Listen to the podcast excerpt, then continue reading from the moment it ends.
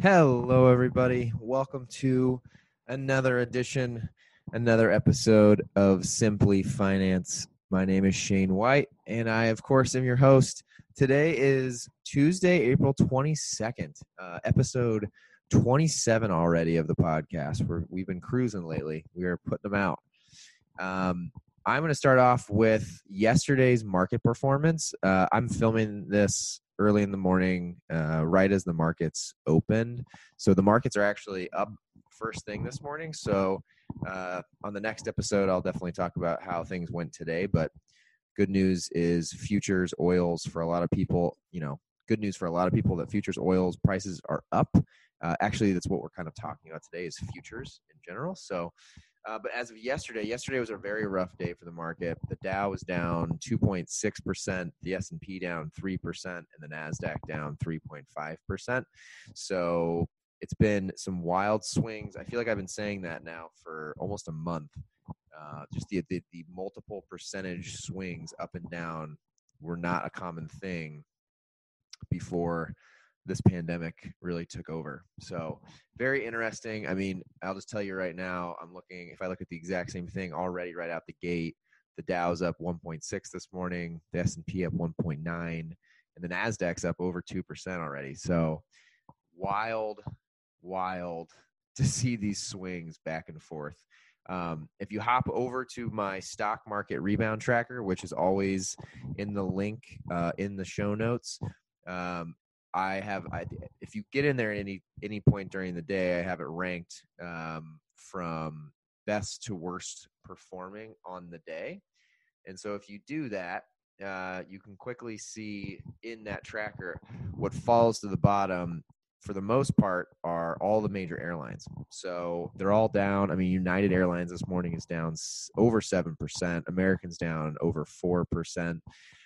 I'm telling you, airlines are going to be the play uh, out of this coronavirus pandemic. I for sure am going to be putting money into there. It just keeps falling.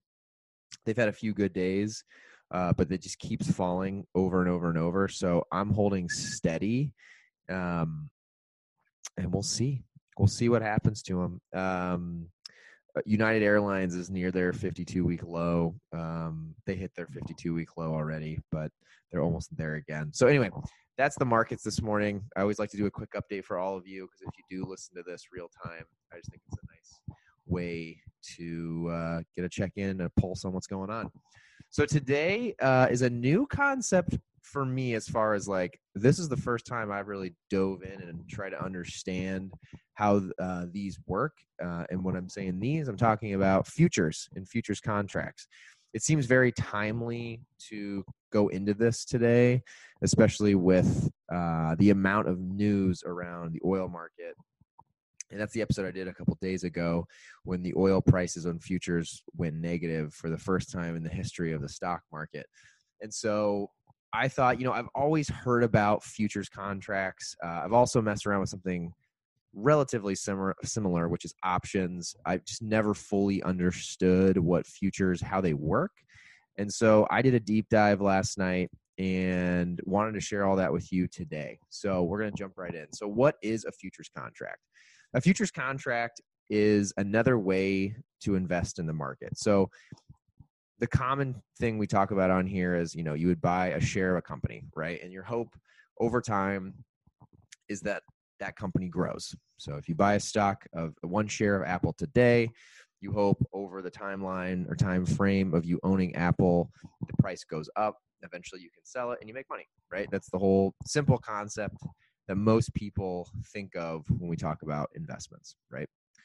Futures, though, are, are a lot different. And what they are is it's really you locking in a contract um, that at a future date and at a future price, you are locked in and depending on your side of the coin that you're playing for the future contract at that date so on a specific date at a specific price that you lock in today you will be required to either buy or sell the contract so if i'll stop there and just maybe break that down, simplify that a little further. So, again, the difference between a regular investment and this is a regular investment, you're just watching that stock price, you're hoping it goes up, up, and up, then you're going to sell it someday.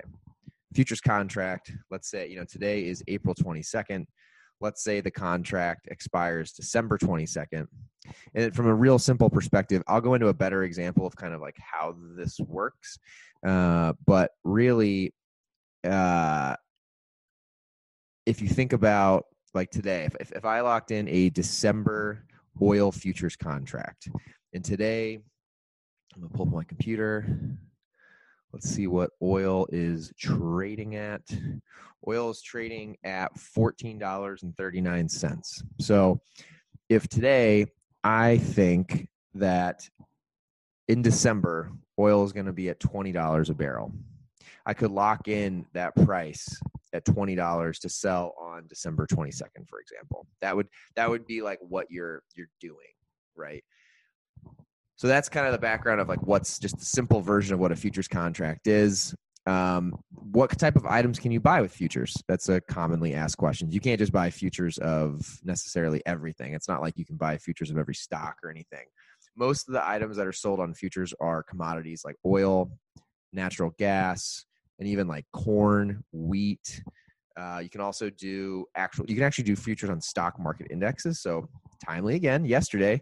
Uh, if you want to listen to yesterday's episode, I dove into the different stock market indexes and those actually have futures contracts tied to them that you can invest in which is tied to the general depending on the index it's you know tied to a certain set of stocks you can also buy futures for currency.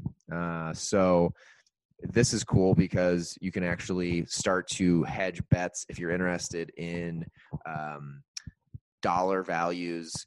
Uh, I shouldn't say dollar values, dollar in the U.S., but currency values of other countries, right? So you could you could actually uh, you know buy uh, euros, for example, euros or British pounds today. Uh, you could buy a contract future of what that'll be worth uh, for example, like after Brexit happens, if you think it's going to move one way or the other, that could be, you know, obviously, eh, I'm, I haven't really said this yet, but I'm alluding to the fact that there's a there's obviously an evident amount of risk involved in futures contracts, but that is another option. And then one that's pretty common and is used a lot. This is definitely more of a corporate or uh, I would say like institutional investors are going to lean here. Is you can also buy futures contracts for U.S. Treasury bonds. So in the bond market, you can also get involved with futures. Now, one difference I wanted to make sure I called out right away was if you've looked in or messed around with options trading, they have similarities in the sense that you're not just buying a share of a company in the hopes that it's going up necessarily. So I'm not going to go into options today. I think options might be an op- episode I'll do later this week because it's another topic that I've I've danced around in. I know like enough to be dangerous, but I really want to do a deep dive to share with all of you, and I also just want to have that uh, to evolve my trading game. So uh, options, though, you're not locked into a contract per se the same way you are with futures. The difference with options is at the date that you're required to buy or sell, you have the option to not exercise the option. You can so you can lose you can basically lose your entire investment, but you have the option in most scenarios not to go like negative if it goes the opposite way. In some examples of options. So anyway, that's what the difference of those two. Uh, so the next question I think a lot of people probably are thinking right now is so why would I want to invest in options or sorry not options. Why would i want to invest in futures? What's the point?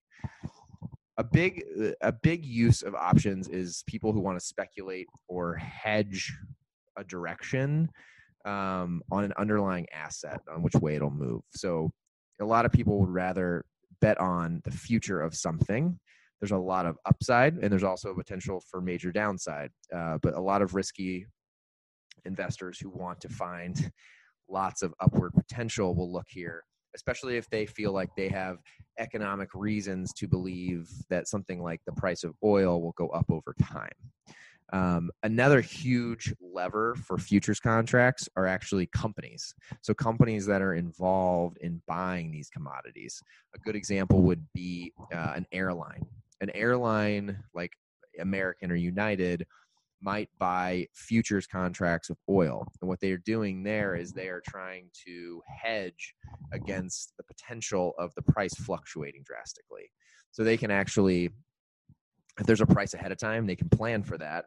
They can buy a contract for X thousand barrels of oil at you know $20 a barrel and they know on that date they can physically take ownership of those barrels of oil and kind of protect themselves in situations for the most part where oil would you know shoot through the roof. And that was that's kind of a good example.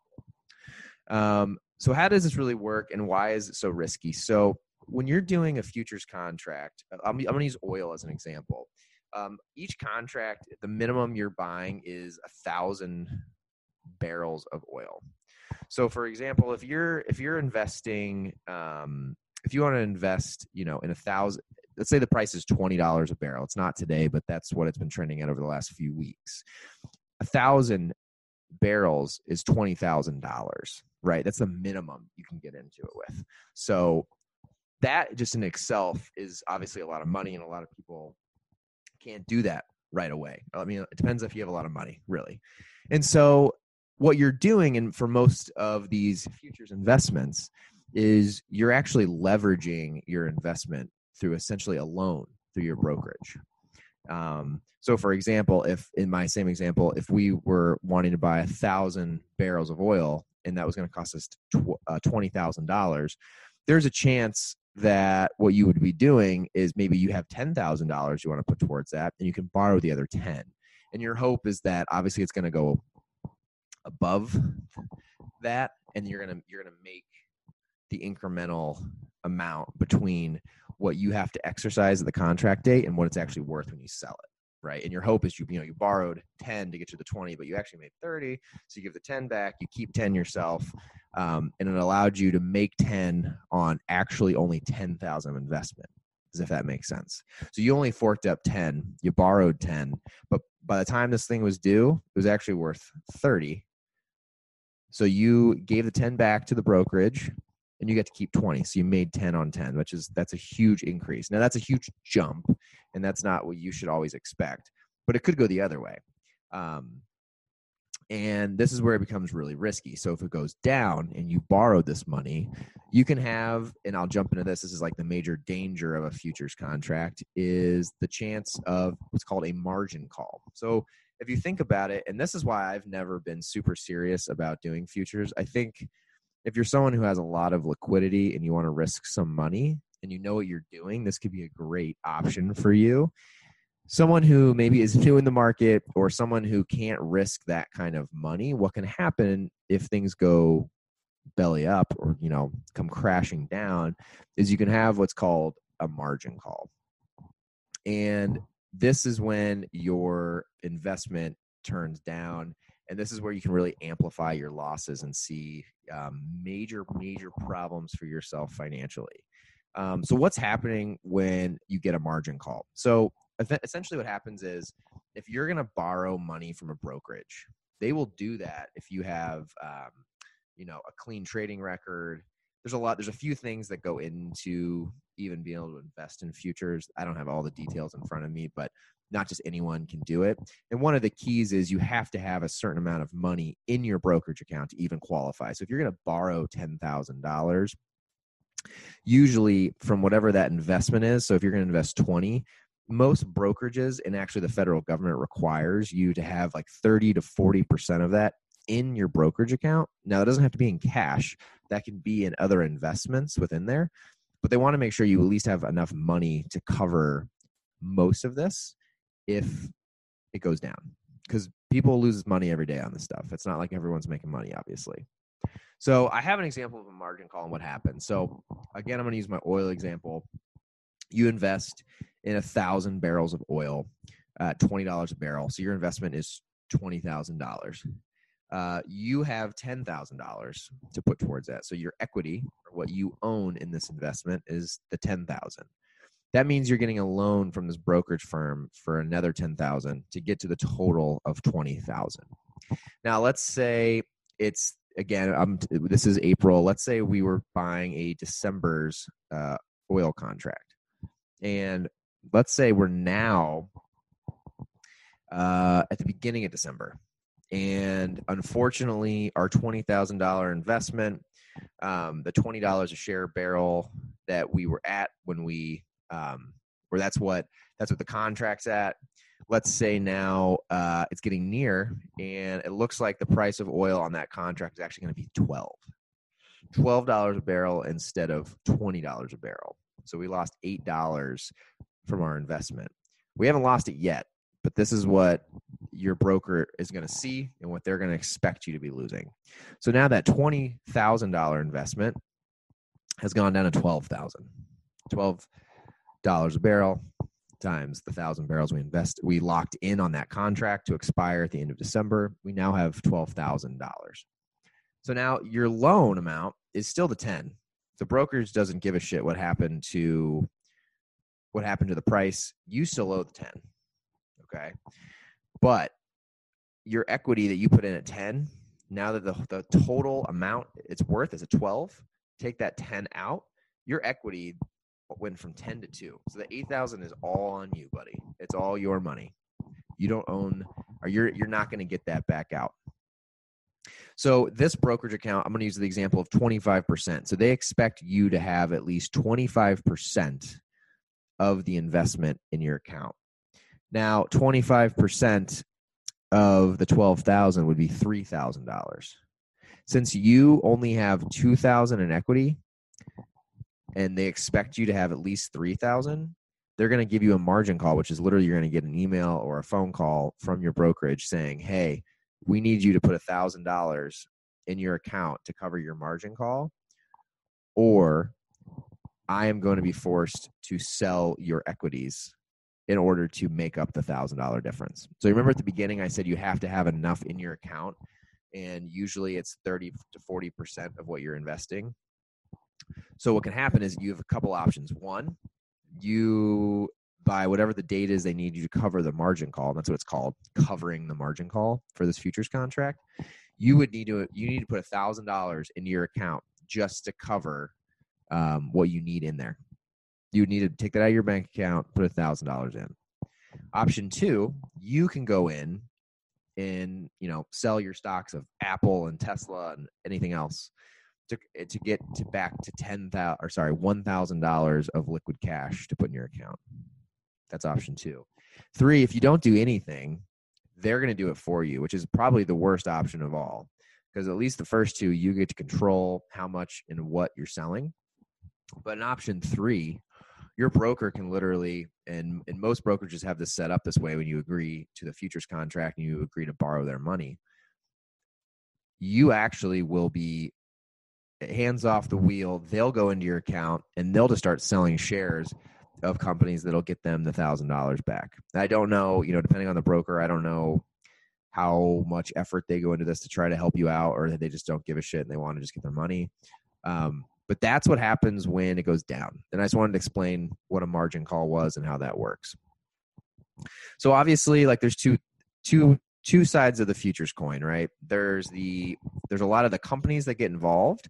So they're and you think about it, they're really hedging their risk. So they would rather not let the price of oil fluctuate, which fluctuates all the time. They would don't want that to fully affect their earnings, right? And was we've talked about from a cash perspective, and then from an earnings perspective, that's going to then swing their price point, and they don't want that, right? They want to make sure that they are a company that can bring earnings to the table every quarter for their investors, make sure dividends are paid out, and they can't always do that if the price is fluctuating they have no control. So they're putting they're putting contracts in to hedge. Now the invest the investors on the other hand that's where we can get in and we're on the other side of the coin with the contract on either the buy or the sell and we're betting that it's going one way or the other right so you can you can bet that it's going down. You can do future contracts where you bet they're going up. But from like a 101 level here for futures, uh, just to get you understand what that is, that's where the the investors basically are the ones taking the risk on it going up or down, right? You're going to have to exercise your contract when the date comes up at a certain price. If you were right, you're going to make good money. If you were wrong, you're not.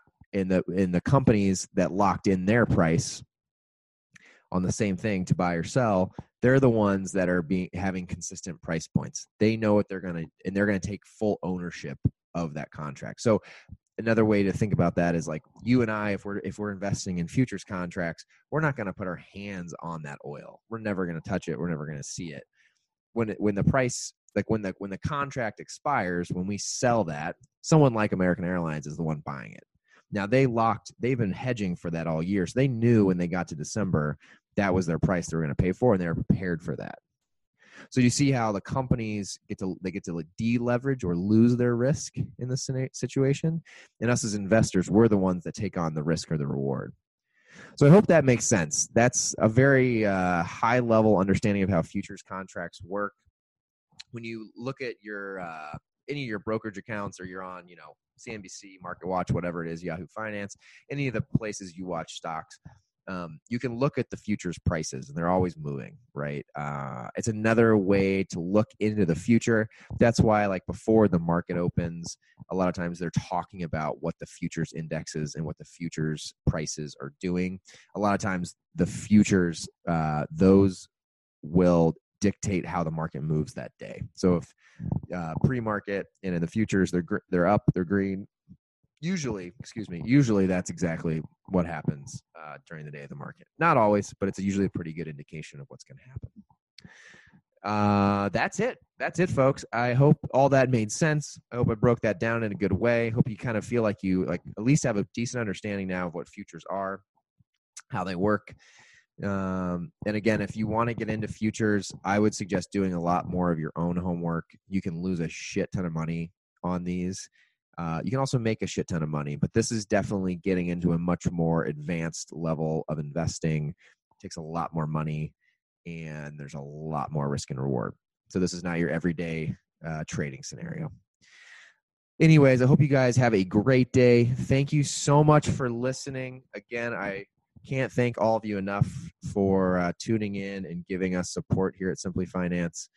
Um, my name is Shane. I hope you have a great day, and we'll be back soon. Thank you.